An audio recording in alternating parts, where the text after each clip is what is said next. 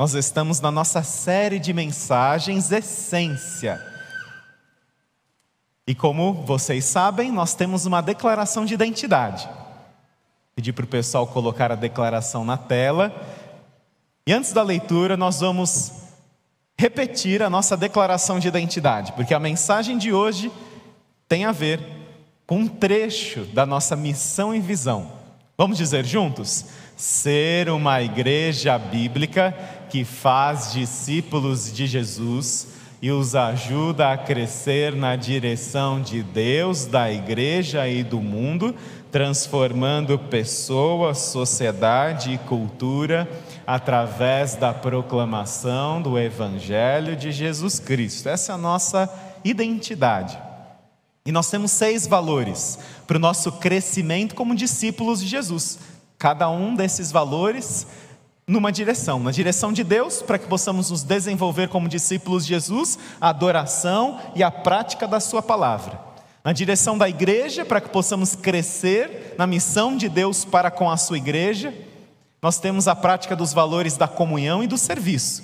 E na direção do mundo, em busca de um mundo melhor e transformado, nós temos as práticas dos valores da compaixão e da proclamação que nós vamos falar agora, lendo a carta de Paulo a Filemão, dessa transformação de pessoa, sociedade e cultura através do Evangelho de Jesus. Nós vamos ver um exemplo dessa transformação, olhando para a carta a Filemão. Paulo, prisioneiro de Cristo Jesus e o irmão Timóteo.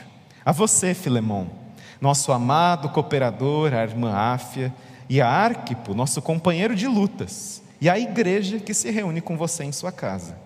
A vocês, graça e paz da parte de Deus, nosso Pai, do Senhor Jesus Cristo. Que o Senhor aplique a Sua palavra em nossos corações, você pode se sentar. Filemão era um dos principais colaboradores do apóstolo Paulo. Filemão era um cristão dedicado e atuante na cidade de Colossos, na região da Frígia, atual Turquia.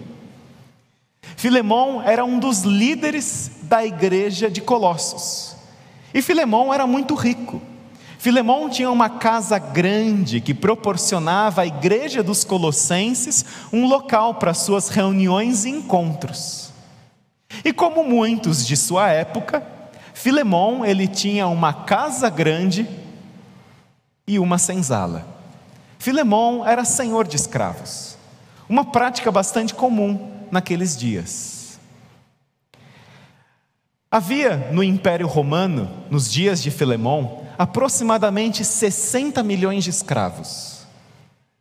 E escravos eram bens e propriedades dos seus senhores. Nós sabemos que maus tratos e brutalidades, infelizmente, eram frequentes na relação senhor-escravo. E Onésimo, ele era um destes 60 milhões de escravos. Um destes 60 milhões de escravos, só que Onésimo assim não tinha um currículo muito favorável a seu respeito. Onésimo era um escravo, fugitivo e ladrão.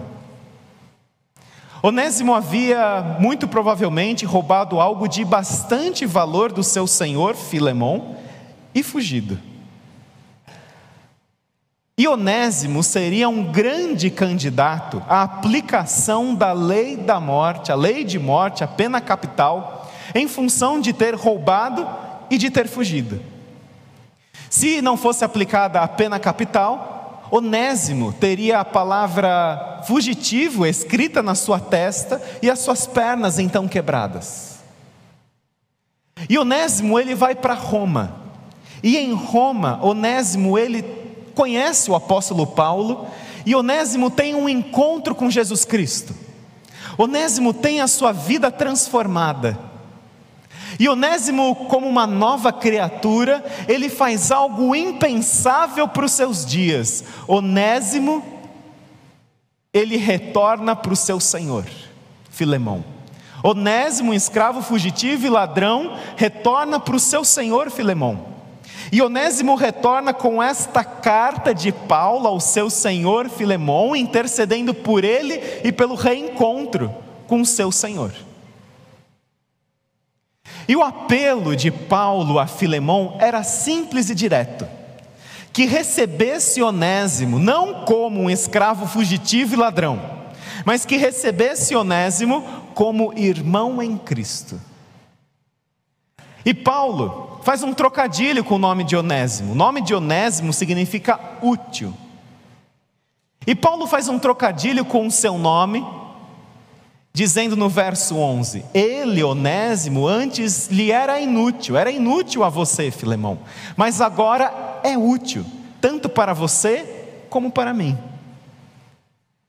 E Paulo ainda escreve a Filemão: Gostaria de manter Onésimo comigo, para que me ajudasse em seu lugar, enquanto estou preso por causa do Evangelho mas não quis fazer nada sem a sua permissão, para que qualquer favor que você fizer seja espontâneo e não forçado. Paulo poderia usar da sua autoridade como apóstolo para exigir algo de Filemão, já que Filemão lhe devia a sua própria vida. Devia ao apóstolo Paulo a sua própria vida, como nós vemos na carta de Paulo a Filemão. Mas Paulo não exige de Filemão. Paulo ele espera, se Paulo esperava que Filemão respondesse em amor e tratasse Onésimo em amor, Paulo ele precisava agir em amor também. E o amor, ele abre um espaço de não controle. O amor, ele abre um espaço da possibilidade da ação não ser correspondida conforme a expectativa. Paulo sabia aquilo que C.S. Lewis traduziu de forma brilhante séculos mais tarde, que o amor faz coisas que a obrigação não é capaz de fazer. Ao invés de apelar para a obrigação de Filemão, como tendo um de, uma dívida com o próprio apóstolo, Paulo ele apela para o amor. E ele então encaminha o escravo fugitivo e ladrão para o seu senhor. O amor faz coisas que a obrigação não é capaz de fazer. E a palavra-chave que resume o cristianismo é o amor. Deus, ele é amor. O amor não define Deus, Deus define o amor. E o amor, conforme Deus define, está expresso em Jesus Cristo, porque Deus tanto amou o mundo que deu seu único filho para que todo aquele que nele crer não pereça, mas tenha vida eterna. E o amor, ele não, o amor abre um espaço de não controle, ao mesmo tempo que o amor, ele espera uma resposta favorável. Mas não é possível conceber amor sem livre-arbítrio, sem a possibilidade da outra pessoa não corresponder às ações de amor. Amor e livre-arbítrio são os dois lados de uma mesma moeda. Mas preste atenção ao apelo de Paulo a Filemão. Preste atenção nesse apelo que Paulo faz, porque o que Paulo pede a Filemão era algo incabível nos seus dias. Paulo ele pede o seguinte: Filemão, não puna com justiça, não puna conforme você pode punir. Onésimo, com a pena de morte, ou escrever fugitivo na sua testa, ou quebrar as suas pernas. Filemão, não faça isso. Filemão, perdoe Onésimo.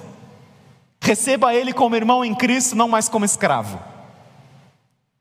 E o que Paulo pede poderia abrir um precedente sem fim na própria casa de Filemão, onde os outros escravos, vendo a atitude de Filemão com o fugitivo e ladrão Onésimo, outros poderiam também serem incentivados a fugirem, a darem no pé, cobrando de, de Filemão a mesma resposta. O que será que Filemão pensou ao ouvir esse apelo do apóstolo Paulo? Receba como irmão em Cristo.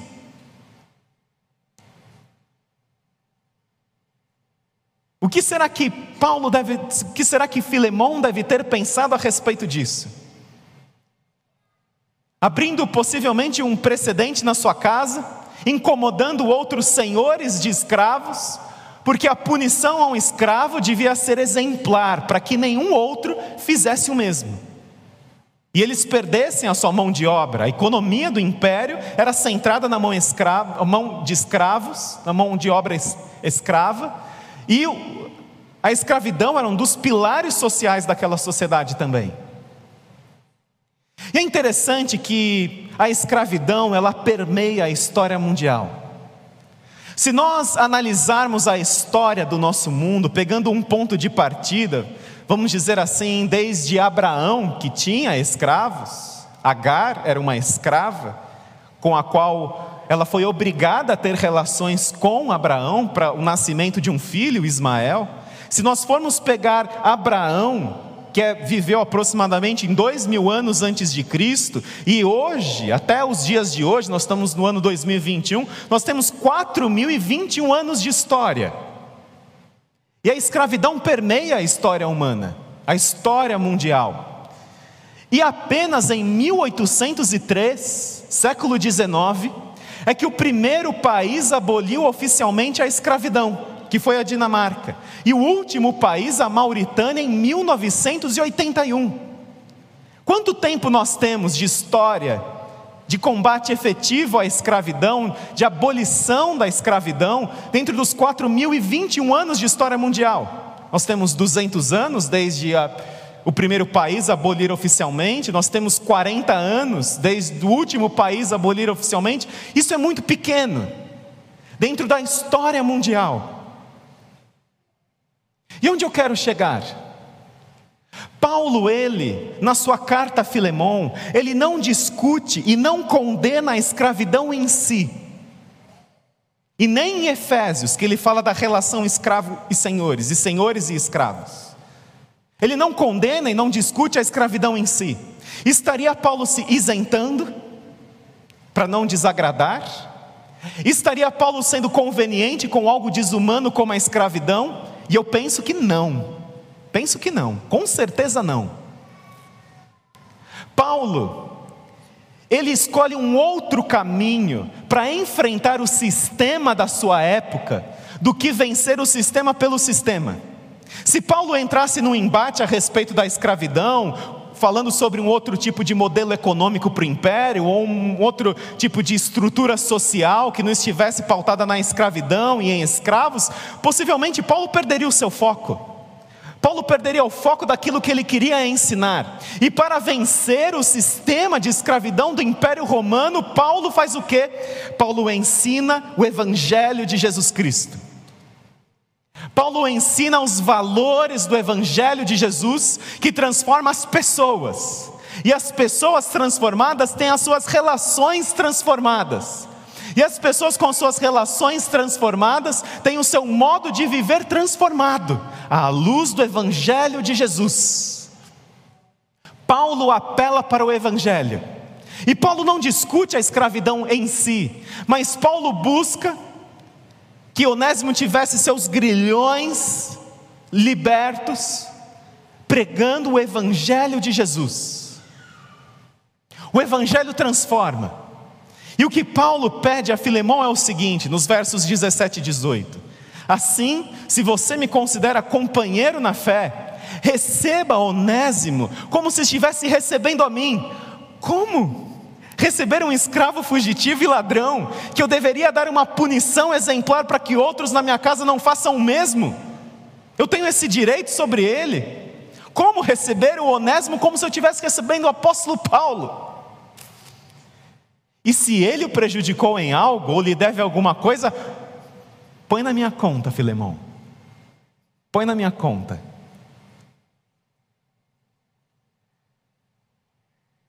É interessante que,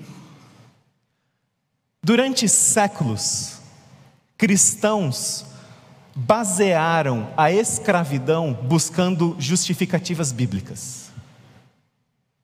Durante séculos, infelizmente, cristãos buscaram pautar em justificativas bíblicas o modelo da escravidão, como por exemplo os textos de Gênesis da maldição a Cã, um dos filhos de Noé, e a maldição a Caim, irmão de Esaú.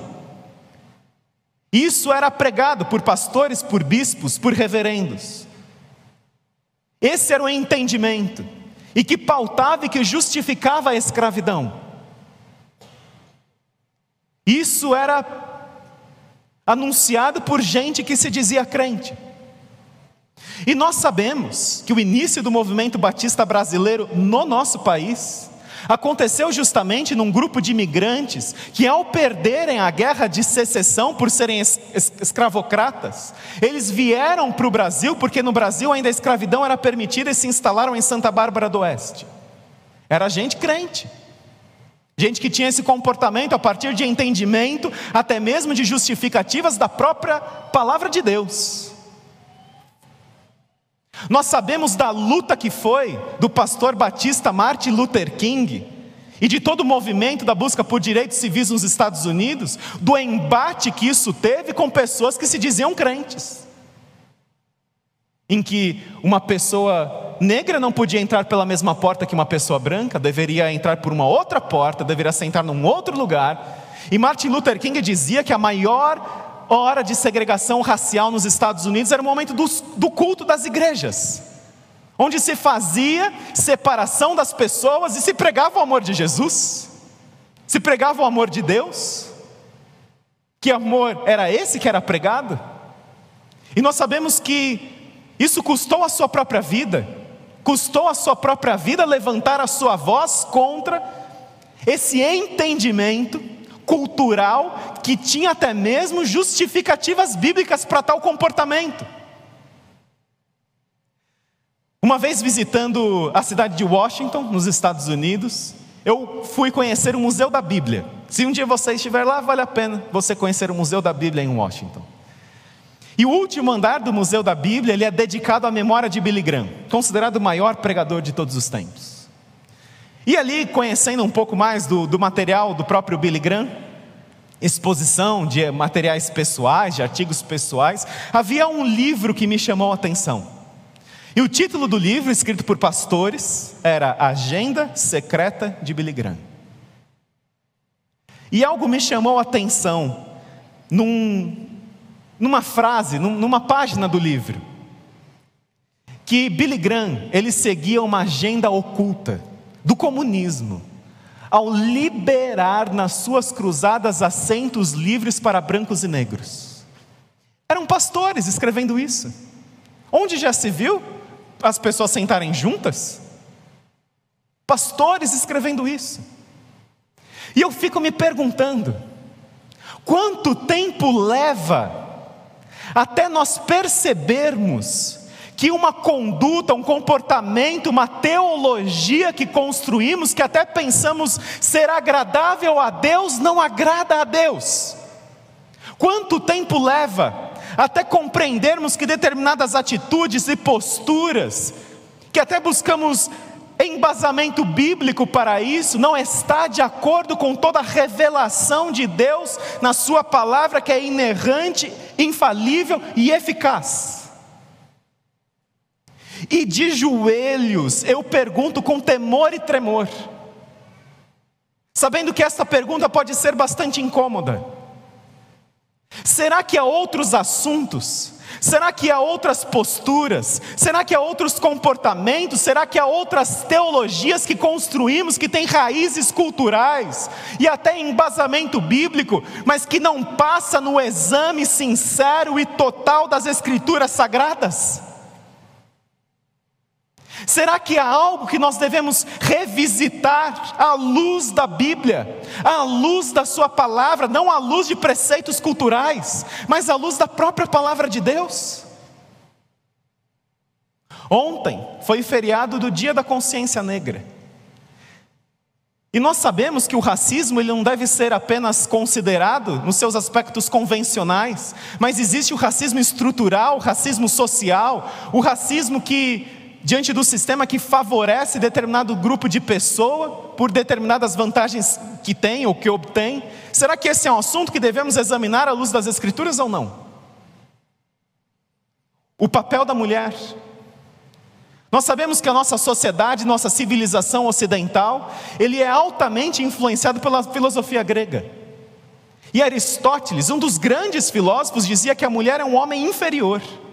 E Aristóteles influenciou de forma direta o pensamento de Tomás de Aquino, que é um dos grandes teólogos da igreja cristã.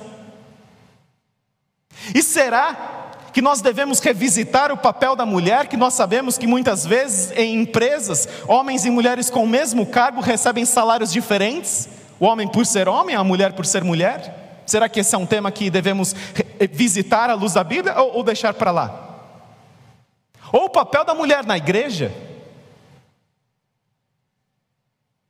Será que nós devemos olhar para o papel da mulher na igreja à luz dos ensinos de Jesus, à luz da Sua palavra, que nós encontramos liderança feminina nas Escrituras? Será que é algo que nós devemos deixar para lá? Eu oro para que na nossa igreja, e que nas igrejas de uma forma geral nós tenhamos mais homens trabalhando com as faixas etárias, com as crianças, para que a criança cresça na igreja, vendo homens e mulheres trabalhando juntos. E eu oro também para que tenhamos mais mulheres na liderança, porque liderança não é coisa só para homem, seja no universo empresarial, profissional ou no universo da igreja. O incômodo de Marta ao ver Maria aos pés de Jesus não era o incômodo de ver uma mulher preguiçosa que não estava passando pano no chão e cozinhando. Era o incômodo de ver uma mulher aprendendo aos pés de um rabino que isso era inconcebível para os seus dias. E Maria estava aprendendo com Jesus, não podia isso. Um religioso acordava todos os dias orando, agradecendo por não ser nem escravo, nem gentil e nem mulher. Deus me livre. É o que eles oravam. E Jesus concede à mulher um lugar ao sol, quando na sua ressurreição a palavra de uma mulher não era válida num tribunal, mas ele aparece para quem em primeiro lugar anunciando: Eu estou vivo, Jesus está ressurreto? Aparece uma mulher. Ela vai anunciar a ressurreição de Jesus e a palavra de uma mulher não era tida como válida, mas Jesus usa a mulher. Nós vemos Priscila no Novo Testamento, esposa de Áquila, sendo líder na igreja, juntamente com seu esposo, e até mesmo o nome de Priscila aparecendo antes do nome de Áquila, o que era algo intencional de Lucas, ao mencionar o casal, dizendo que Priscila tinha uma proeminência de liderança, ela tinha uma liderança maior, e ela ensinava homens, ensinou Apolo, a respeito dos caminhos de Jesus? Será que esse é um assunto que deve ser examinado à luz das Escrituras? Será que nós devemos examinar à luz das Escrituras a nossa sociedade, corrupção, desigualdade, injustiça social, ou simplesmente deixar para lá? O que me anima diante de temas que eu vejo que nós estamos perdendo para a Bíblia, nós, estamos, nós não estamos vivendo o que a Bíblia diz para vivermos, estamos perdendo para a nossa cultura, nós não estamos vivendo em totalidade a palavra de Deus, mas o que me anima, mesmo em temas que entristece o meu coração, é vermos Paulo Paulo ele não vai combater a escravidão falando da escravidão. Paulo vai, bater, vai combater a escravidão ensinando o evangelho de Jesus Cristo. Que transforma pessoas, que transforma as relações das pessoas, que transforma o modo de viver das pessoas. E Paulo vai vencer ensinando o evangelho. Quando nós olhamos para Jesus e as duras e severas críticas que ele fez aos religiosos dos seus dias, era justamente porque eles se apegavam às suas interpretações da Torá, às suas interpretações do Antigo Testamento, e não a palavra de Deus em si no Antigo Testamento. Eles construíram inúmeras outras leis, inúmeras outras interpretações a partir do que dizia a lei de Moisés, mas que não era o que a lei de Moisés estava dizendo, e eles foram duramente criticados. E que Deus nos livre como cristãos, como embaixadores de Cristo, de confundirmos a cultura com a palavra de Deus, seja de um lado ou seja do outro lado. Que nós possamos examinar as Escrituras, buscando dizer: Senhor, me mostre se há algo na minha vida, se algum comportamento, se alguma ideia, se alguma teologia não corresponde à Sua vontade total revelada na Sua palavra. Nós precisamos fazer esse exame, esse autoexame.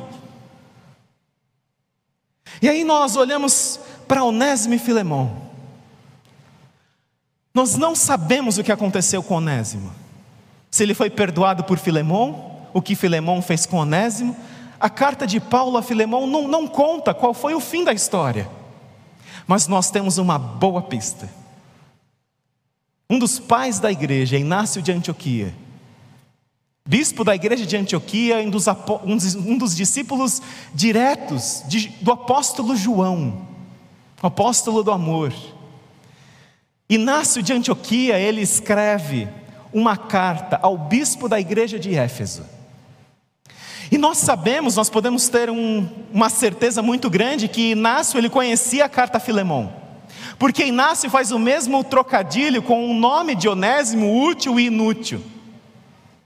E ao dirigir a sua pequena carta ao bispo da igreja de Éfeso, essa carta que foi preservada, nós sabemos que o nome do bispo da igreja de Éfeso era justamente Onésimo. E nós podemos ter um grau de certeza bastante alto que este Onésimo, que se tornou bispo da igreja em Éfeso, era o escravo fugitivo e ladrão de Filemão. Paulo venceu a escravidão, ensinando o Evangelho de Jesus, o Evangelho que transforma, o Evangelho que não pode deixar a nossa vida do jeito que ela está, um Evangelho que incomoda, um Evangelho que nos faz realizar e fazer perguntas para vermos se nós estamos vivendo à luz da revelação de Deus na Sua palavra. E nós vemos um escravo fugitivo e ladrão se tornando possivelmente o bispo, o líder, o pastor de uma igreja, porque isso só foi possível, porque um dia o evangelho alcançou Onésimo, e um dia o evangelho alcançou Filemão e transformou Filemão. E ele entendeu que ele não devia manter mais, manter mais Onésimo como escravo, porque agora era o seu irmão em Cristo, e ele ganhou a liberdade, e ele se tornou bispo de uma igreja cristã.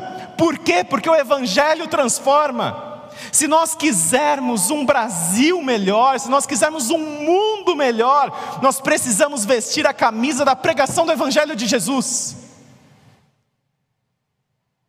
Expor os valores da palavra de Deus, analisar a nossa vida, analisar as nossas igrejas, analisar o nosso mundo, analisar as nossas relações de trabalho, dizendo: Deus, é isso mesmo, eu estou vendo certo, eu estou percebendo certo, e o certo de acordo com a Sua palavra, e isso pode incomodar pessoas.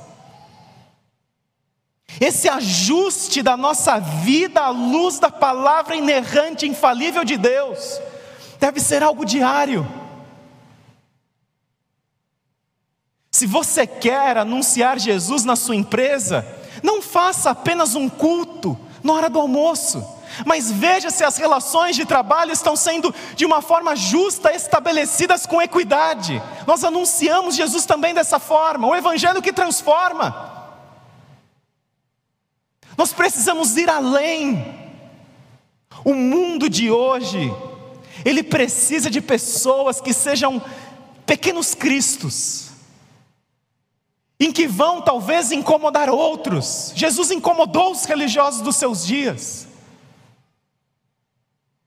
E nós precisamos comprar essa batalha junto com Jesus, porque nós sabemos que em Cristo nós somos mais do que vitoriosos, e o nosso mundo só vai ser um mundo melhor. O nosso mundo só vai ser um mundo mais igual, um mundo mais justo, se nós pregarmos a palavra de Deus muito mais do que ações concretas ou diretas em direção daquilo que nos incomoda. É pregar a palavra de Deus e aí nós vamos ter ações diretas. Aí nós vamos ter ações que vão, que vão nos direcionar a transformação de uma criança de rua. Te incomoda ver crianças de rua? Nós temos um projeto que atende crianças das comunidades aqui eh, no nosso entorno. É tão pouco que nós fazemos e poderíamos fazer tão mais se as pessoas contribuíssem, mas não contribuem, nem na igreja e nem no projeto. Estão dominadas pelo dinheiro. Poderíamos fazer tão mais. Poderíamos agir tão mais se você, ao sentar nesse banco, deixasse de ser um consumidor de fé e você pensasse: eu sou um discípulo de Jesus. Eu estou aqui para orar com você, irmão. Você passou por algum problema essa semana? Não precisa abraçar, porque a gente está na época da pandemia. Mas você pergunta isso: Ei, você quer que eu ore por alguma coisa por você? Você já fez isso alguma vez na sua vida? De você se sentir como discípulo de Jesus e falar assim: Eu sou responsável pelo meu irmão. Eu sou responsável por ele, por ela. Eu vou orar por você. Nós precisamos ter esse movimento em direção da própria igreja, em espelharmos Jesus. Eu não vou conseguir ficar olhando aqui, fulano não está hoje, eu vou ligar para ele essa semana. Ah, fulana faltou. Eu também não vou, eu vou ligar para ela. Essas, eu não consigo observar todos. Mas você consegue observar quem senta do seu lado e não está, você não vê faz tempo. E você representa Jesus ligando para essa pessoa, mandando uma mensagem, orando junto com ela. Ah, como nós poderíamos ter um mundo em que Jesus seria encontrado em nós e através de nós, se vestíssemos a camisa do Evangelho de Jesus Cristo, na sua vizinhança, com seus vizinhos do prédio, da sua casa, de que forma você testemunha? Que Deus nos conceda um mundo melhor. Mas só vai, nós só teremos um mundo melhor através de pessoas melhoradas por Jesus. Na generosidade, na fidelidade, na santidade, no compromisso com a palavra do Senhor. Buscando responder e atender às demandas dos nossos dias, à luz do ensino de Jesus. Eu convido você a orar comigo nesse momento. Você precisa refazer compromissos com Jesus. Você precisa tomar decisões na direção de Jesus. O Espírito Santo te incomodou em algo em relação ao que conversamos nessa manhã? Por que, que incomodou? Por que não incomodou? O Espírito Santo nos convence do pecado, da justiça e do juízo.